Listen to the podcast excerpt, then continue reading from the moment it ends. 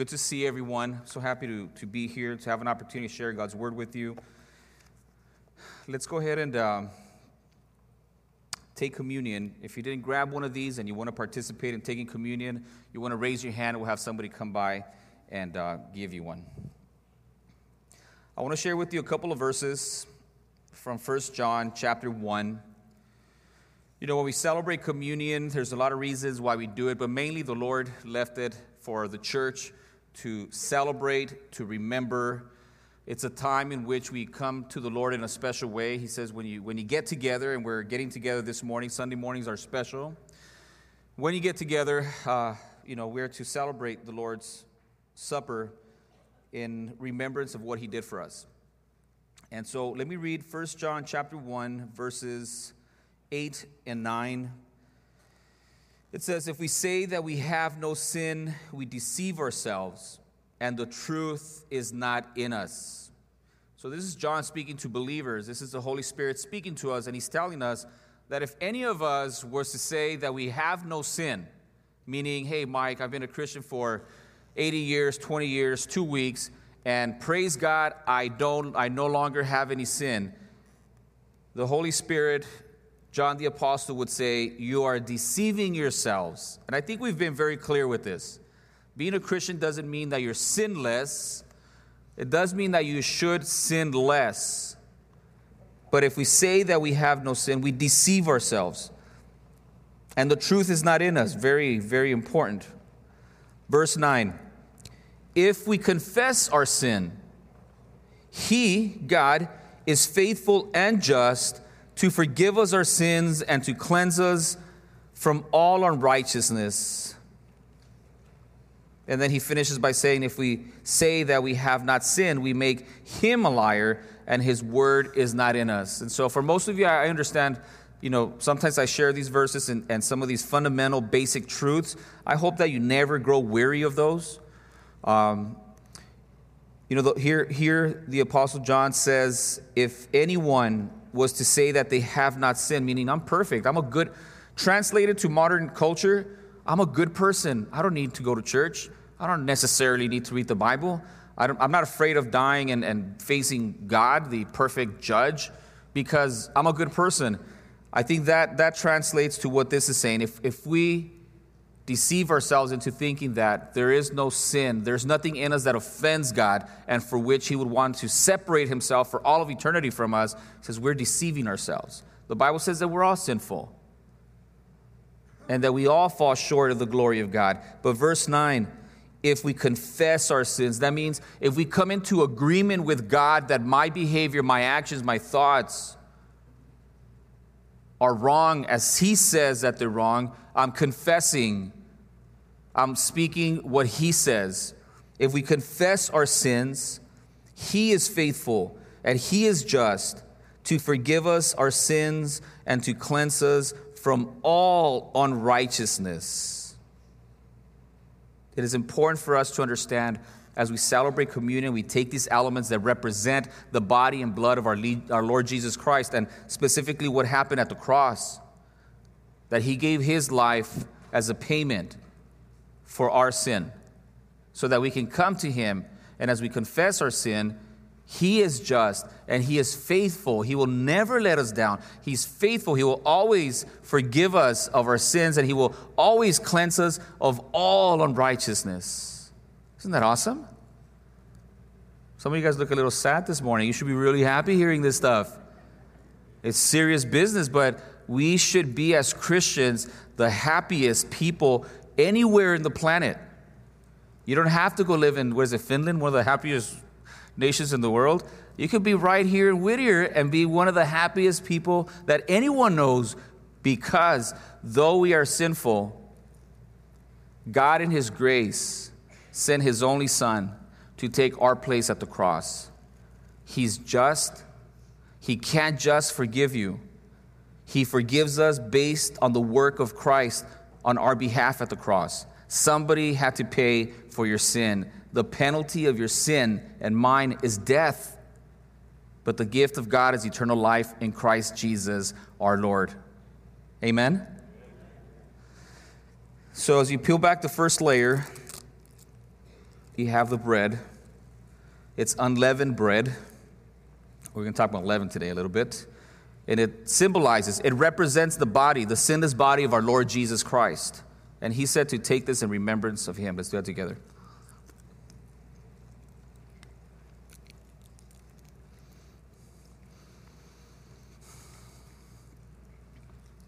As you peel back the second layer, you have the Jews that represents the precious blood, the very payment, his life for our sin. Let's take that together.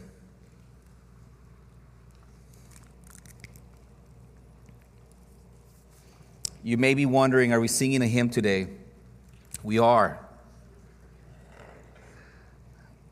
We're going to sing a hymn entitled The Old Rugged Cross. Familiar with that one? Let me tell you really quick. It was a, it was a hit back in 1912. It was written by the American evangelist and songwriter George Bennard, who was born in 1873 and died in 1958. The Old Rugged Cross. This hymn is a beloved hymn. It's been sung by other Christians for over a century, and we get to do that today. Listen to the lyrics. If you don't know it, if you know it, sing it nice and loud. Let's go ahead and stand.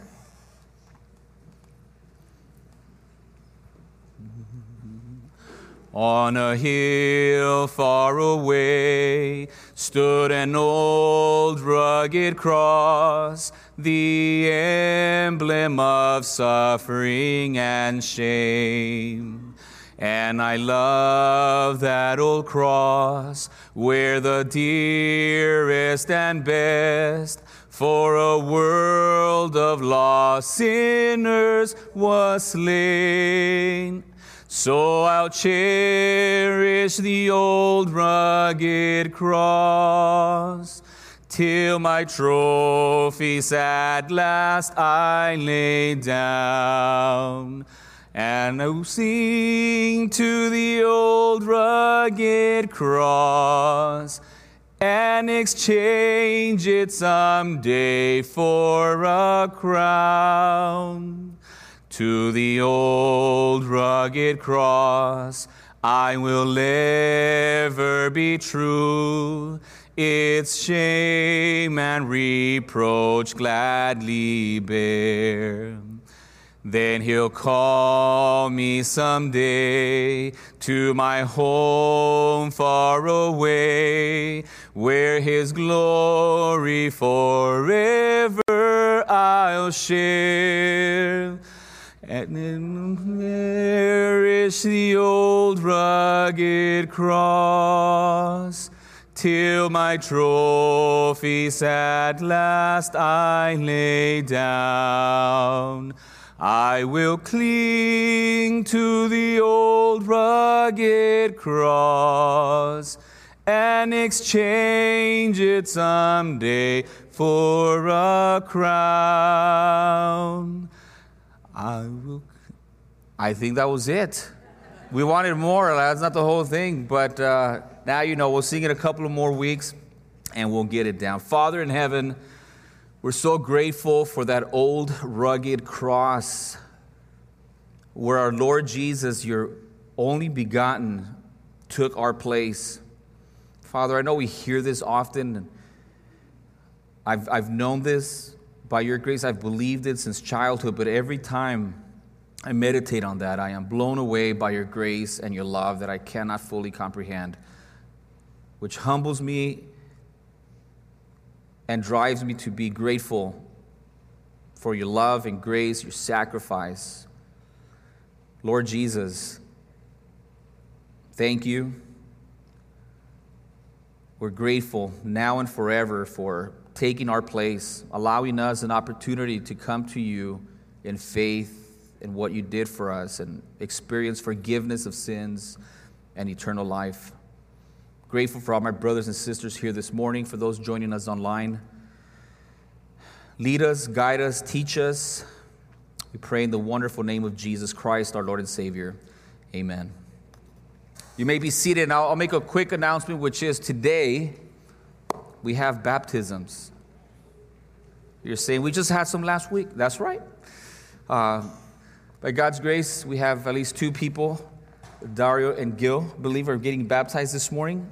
So we're super grateful, especially this section right here. Um, you, you probably know Dario. He's been with us and his family for, for about a year, a little over a year. And Gil, many of you, Monique's son, have, many of you saw him grow up here in the church. Uh, had a chance to, to not a, a, big chance to interact with him, but I'm looking forward to that. And uh, we're praying for you guys, and we're grateful to be able to be part of your, your baptism this morning. So at the end of the service, we will we'll have a, a, song at the end actually, and then we'll all that'll give that'll give you guys an opportunity to go and get ready while they're doing the last song, and then once we finish here, we'll all transfer over to our east building campus. Yeah, yeah, that sounds really great. I like that, and uh, and then we'll have our baptisms there. Okay. This morning, I want to read a section from Luke. We will continue our messages out of Luke 13, and I hope to finish Luke 13, or that's the plan. That's what we're going to be doing. So, these last 32 minutes, we're going to look at Luke chapter 13. As you, you probably know, on Sunday mornings, we're going through the entire gospel according to Luke. And so, chapter 13, this morning, we're going to start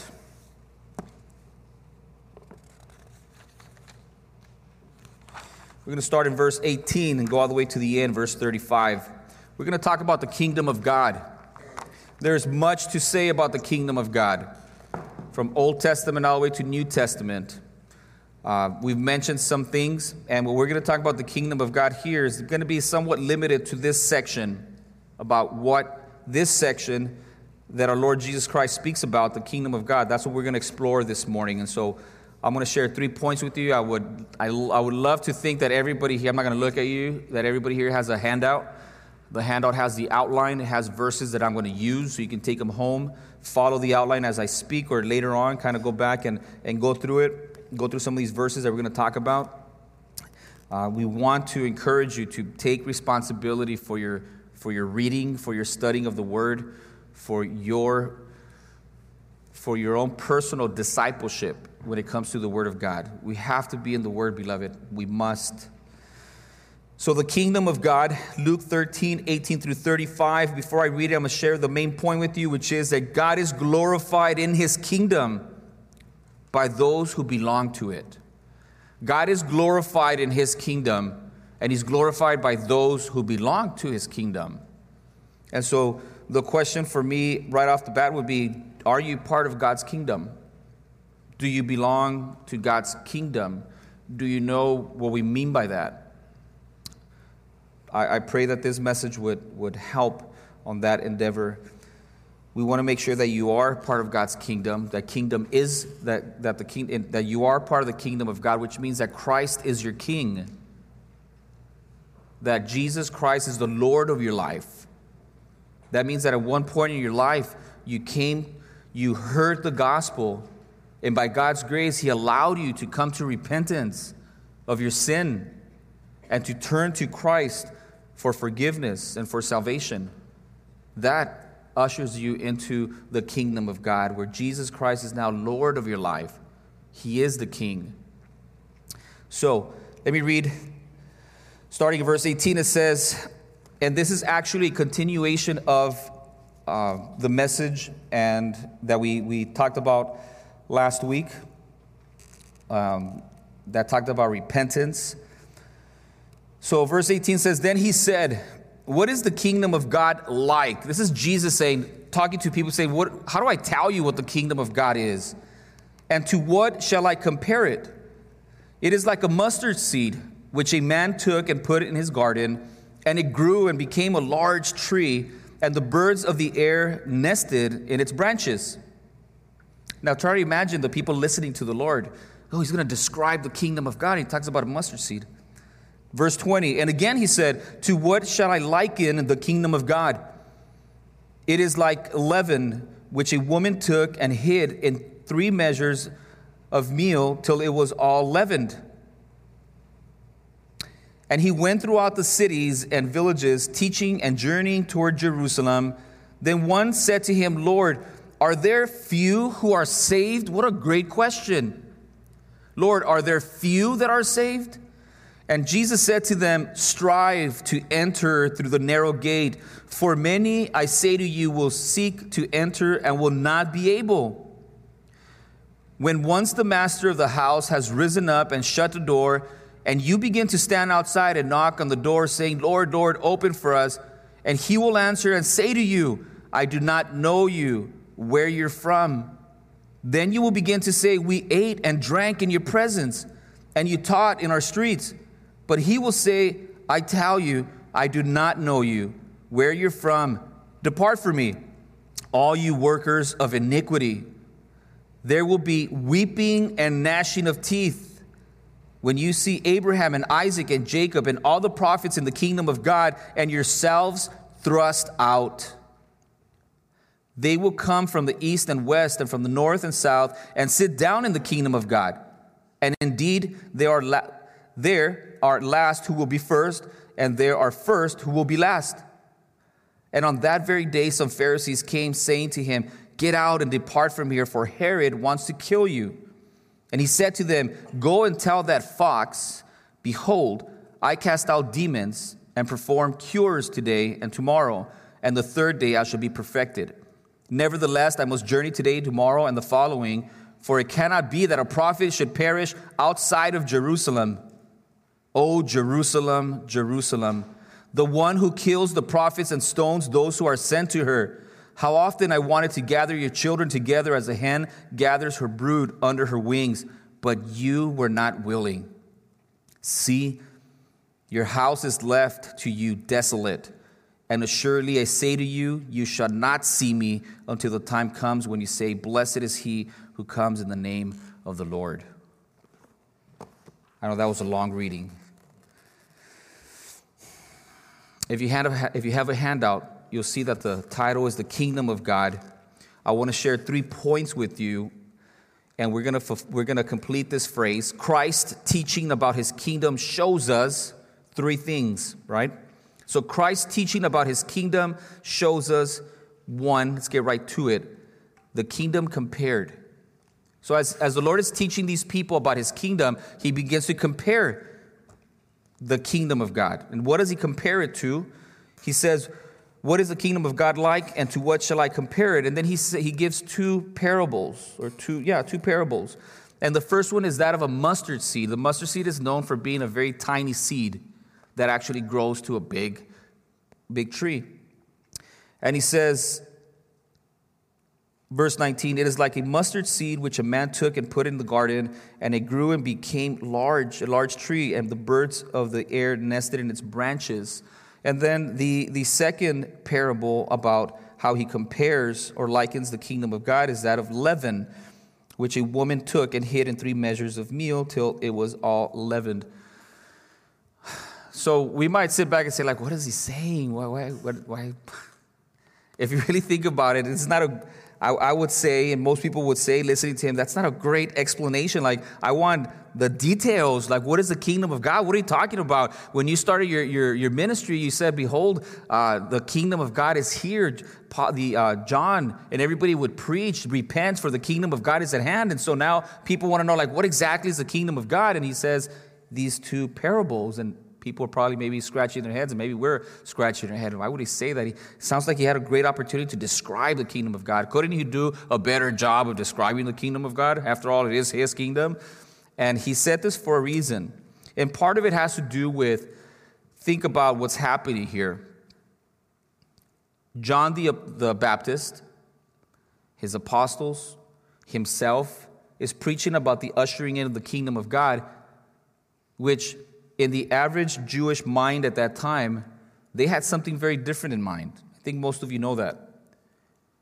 All the prophecy of God's kingdom had to do with God being the Jewish king once again and destroying all the enemies and ushering in this time of peace and prosperity.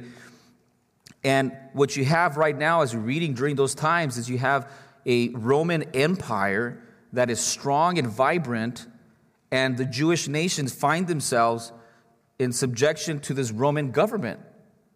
And so many of them, the Jewish people that, that believe legitimately that they were waiting for the coming Messiah, they were expecting more of a military commander that would come and usher God's kingdom, destroy and overthrow the Roman government, and just you know bring in the wealth and prosperity. And but what in fact what you had and what people were saying is, wait a minute, Jesus, the carpenter's son, you're the king that we've been waiting for. You're saying, like, like we're in the kingdom. The kingdom is now. You've ushered it in, and they're looking at him with his 12 disciples and a crowd of mixed people in there.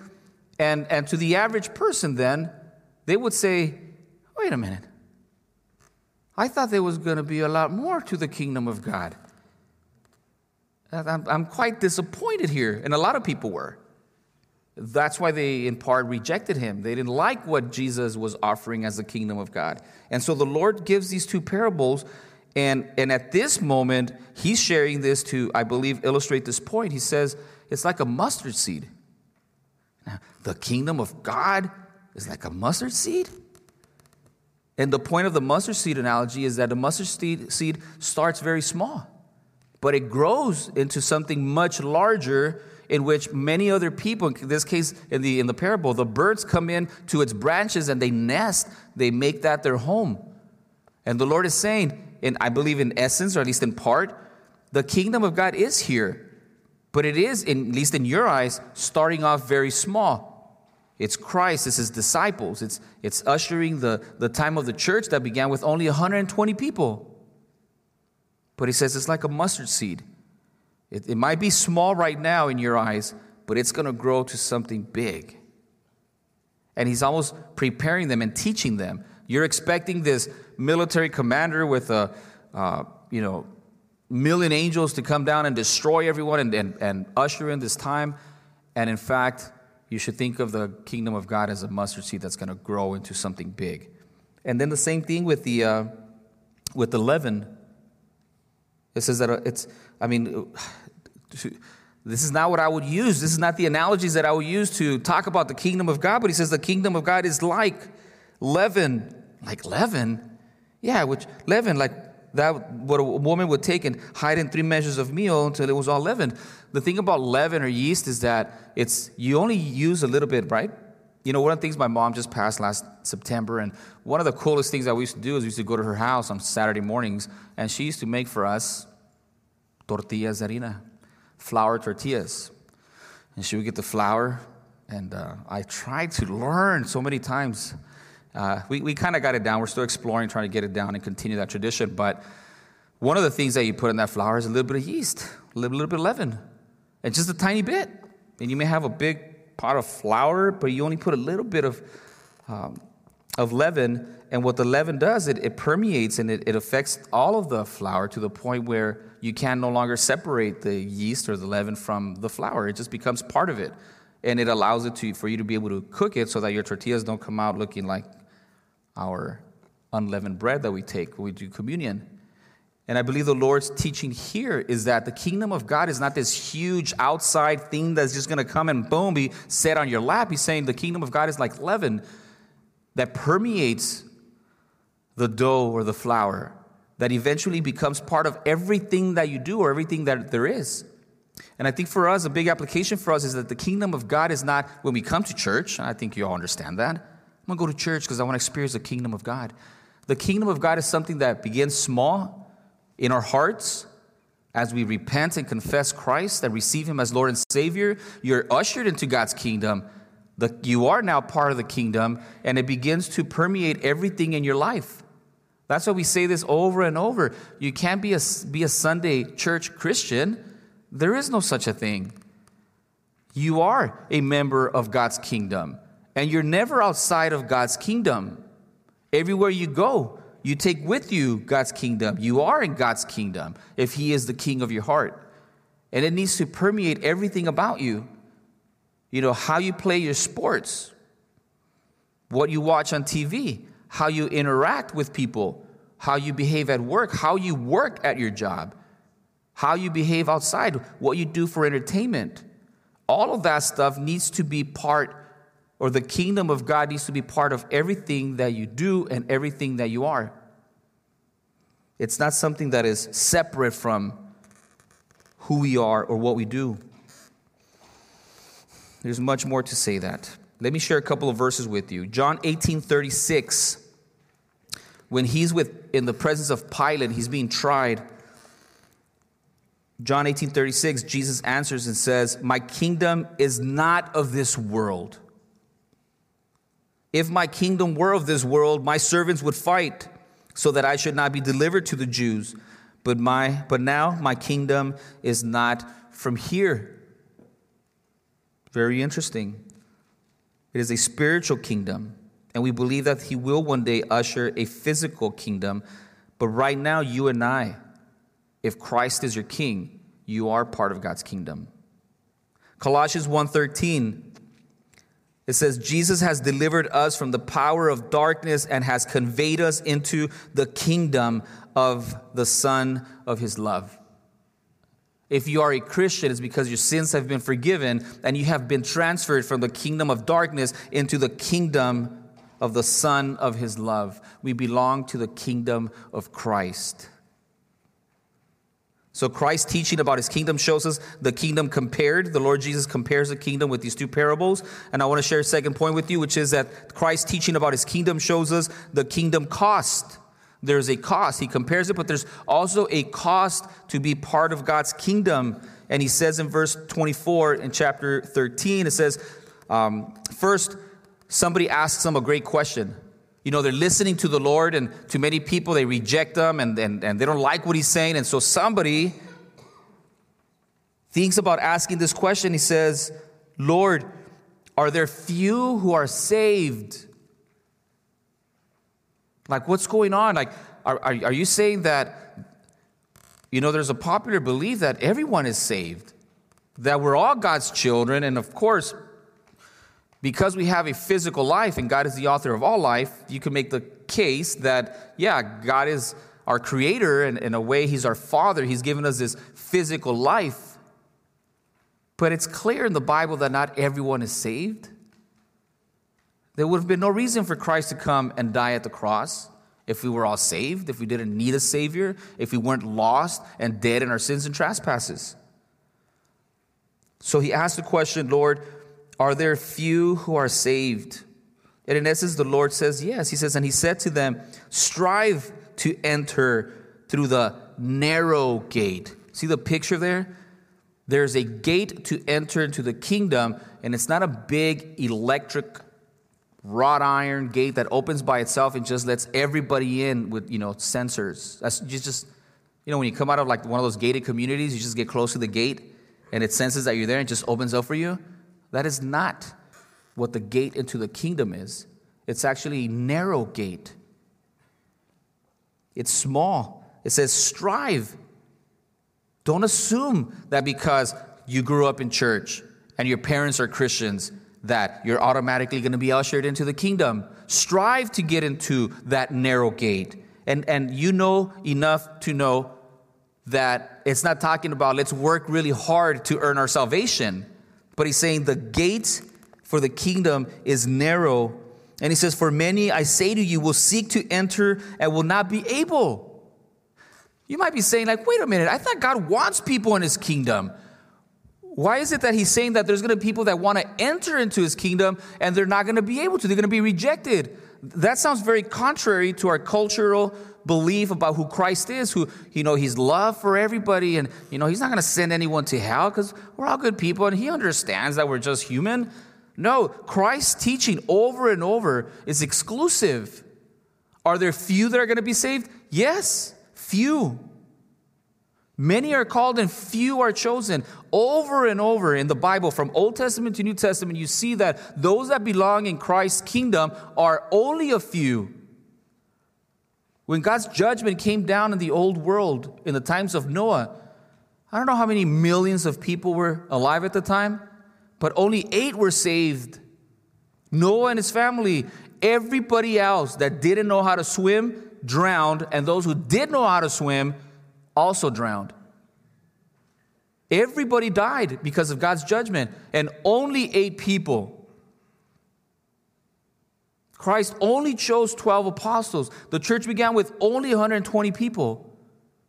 You know, we should never be too concerned about, ah, are we ever going to have a mega church? I don't, I've, I never said that. The elders don't talk about that, just, just for the record. But why don't we have more people? I don't know. Why isn't everybody here this morning that should be here? I don't know. Some of us has good reasons. I would say most of us don't. Strive to get into the narrow gate. How are you striving? How would you say that you're striving to make sure that you are in the narrow gate, in the narrow way? It's not just a narrow gate, it's also a narrow way. It, it, Christianity is not something that you can just fall into.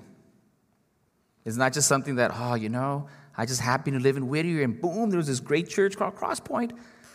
So I just fell in one day and there I was, worshiping with, and, and, and now I'm in the kingdom. No, that's not how it happens. Getting into the kingdom is very much going against the grain of this world. There's always going to be a few. Strive to enter through the narrow gate, for many, I say to you, will seek to enter and will not be able. They're going to come and knock and say, Please open up. We used to hang out with you. We saw you. We heard your teachings. We saw what you did. We were there. Remember? And the Lord's going to say, Get away from me. I never knew you. But we were there. Yeah, but there was never a relationship. I used to go to Crosspoint. I was there for a hundred years. Yeah, so what? I never knew you. But I, I was a preacher. So? Do you have a personal relationship with Jesus Christ? Is he the Lord of your life? I heard a preacher say this. He goes, You know, I don't ask people if they've accepted Jesus in their heart. One, because that's not even biblical. He goes, But anybody could just say, like, Yeah, I did. He, he said, and feel free to steal this as I have. He goes, I ask people, Does Jesus live in you? That's the question. Not, do you go to Crosspoint? Do you go to Cross? Yeah, I go to a Christian church. Who, who cares? So do a lot of other people that are not striving to get into the kingdom or into the narrow, walk through the narrow gate. Does Christ live in you? Is he the king of your life? Is he the Lord of your life? Or very simply put, or are you just living your life according to your own will, and you give God your leftovers and whatever you feel like. It's really simple. Do I strive? Do I honor my king? Do I obey my king? Is he the first thing on my mind in the morning? I want to honor him. I want to follow him. I want to obey him. Or is it just about you? You don't have to be a serial killer to go to hell. We are already under condemnation. We must be saved.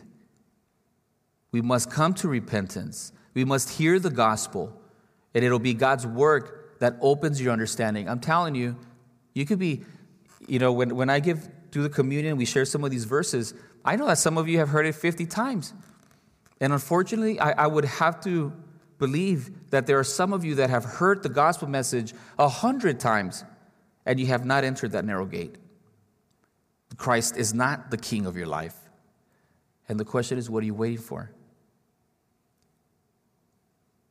Well, striving. I'm already stressed enough, Mike. I have stress at work. I have stress in the family. I have little kids, don't you know? I know.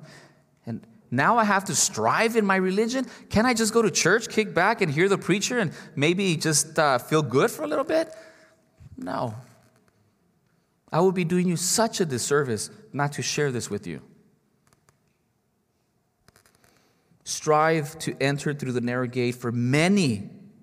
He's answering the question Are few saved? Yes, because many will come on that day and they will be rejected. You can't just come to the kingdom and say, I'm here, Lord, roll out the red carpet. You have to strive. You have to be very concerned with your relationship with God. Matthew 10 37. What is the cost of the kingdom? Jesus said, He who loves father or mother more than me is not worthy of me. And he who loves son or daughter more than me is not worthy of me. What is he saying? What does it cost to follow Christ? He says, It costs you everything. Now, I don't like to be critical. I hope I don't sound critical all the time. But when people say from the pulpit, under what they believe is the authority of Scripture, say, Won't you give God a chance? What do you have to lose? Oh, you mean it won't cost me anything to follow Christ? I could just say, Yeah, yeah. And I hear people say that. What do you have to lose? Come on.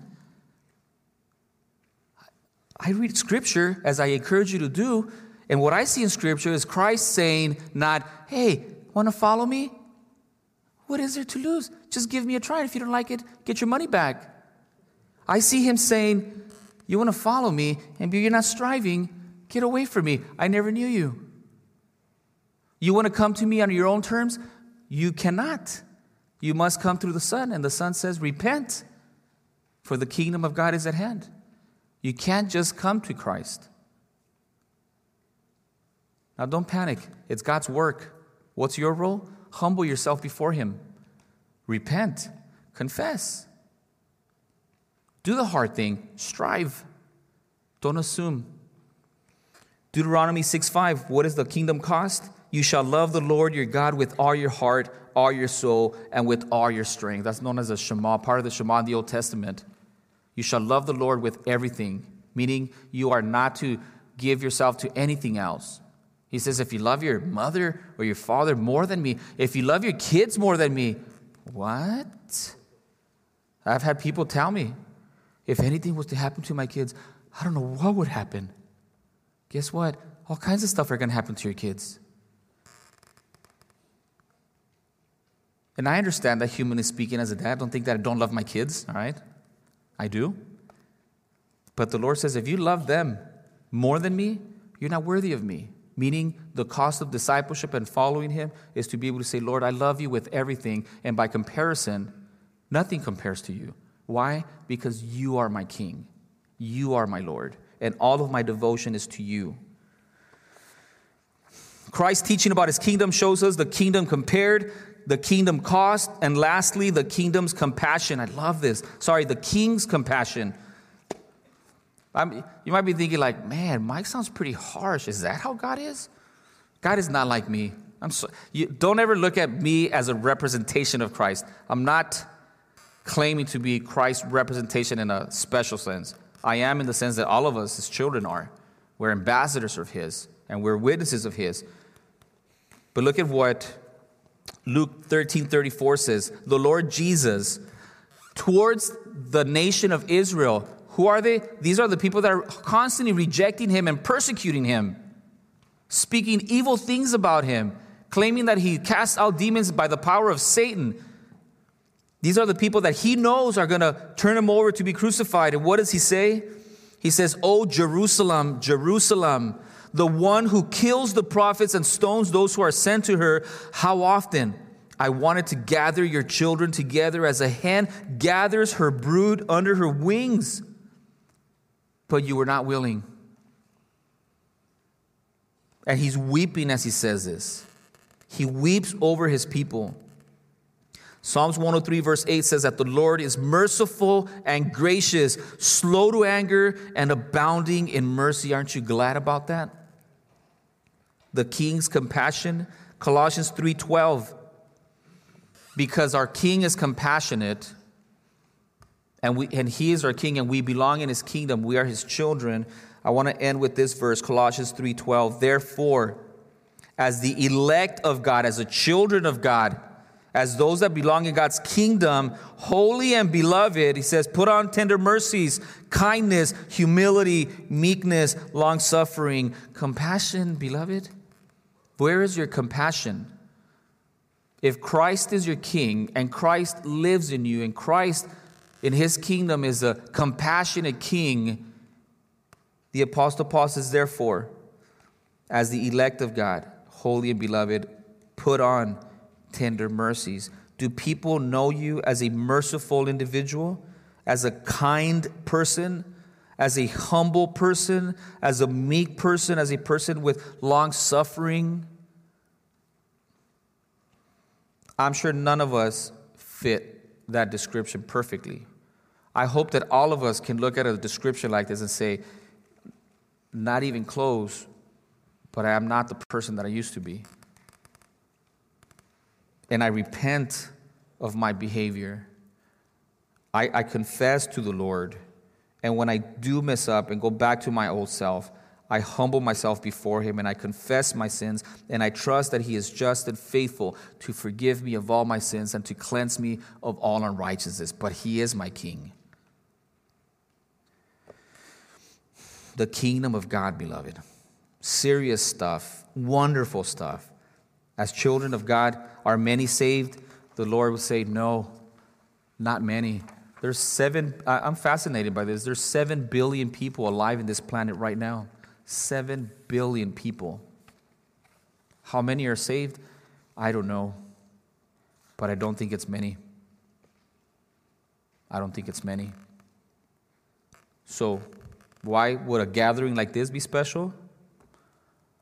Because if we are part of God's kingdom and Christ is our king, and there aren't that many saved, this is a special group.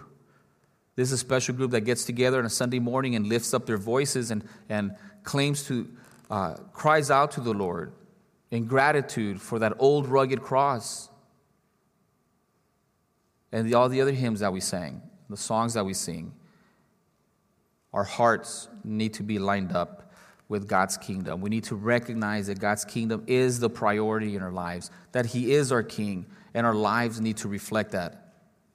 That is, these children of the kingdom go out into our schools, and our workplaces, in our families, in our communities, that the kingdom of God is ushered in and it's spread out so that other people can come and make their nest. I'm so grateful for, for all of you who are new last week. Uh, when we were in our East Campus, uh, we hadn't had a service there for two years, uh, almost three, I think. And I asked, how many of you have never had a, been in a church service in this building? And I think more than half the hands went up. I, see, I consider that a big blessing. If you're new to our church, you're a blessing. You're encouraging to us, knowing that God would entrust us and bless us with new people that we can grow with, that we can disciple. And as we do that, we will see Him use us to further His kingdom. So let's be about our Father's business. Let's seek first the kingdom of God and his righteousness, and he promises that all the other things that we need will be added to us. He needs to be our priority. Gracious Father, King of heaven, thank you for our blessings. Thank you for everything that we get to experience. Thank you for the salvation of our souls. Father, we pray for forgiveness for our sins and trespasses. We thank you for your faithfulness and your justice and what you did for us at the cross of Calvary through your Son. I'm grateful for Gil. I'm grateful for Dario, who are taking the step of obedience and being baptized and allowing us to be part of that journey. We are encouraged. We put them in your hands. We pray for them and their families. We pray for your protection and blessing. We pray that you would encourage them to get closer to you, that they will be great students of your word that they would plug into our church, that they would make new connections, that they would uh, just trust you in their journey as they put you first in their lives. We thank you for them. We ask that you would dismiss us with your blessing. We honor and glorify your holy name. We pray in Jesus' wonderful name. Amen. We'll see you next door after the song. So, church, let's finish with this last song right here, church.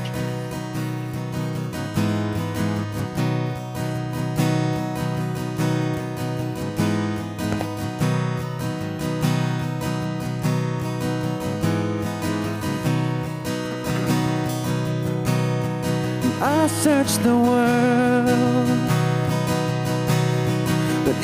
couldn't fill me.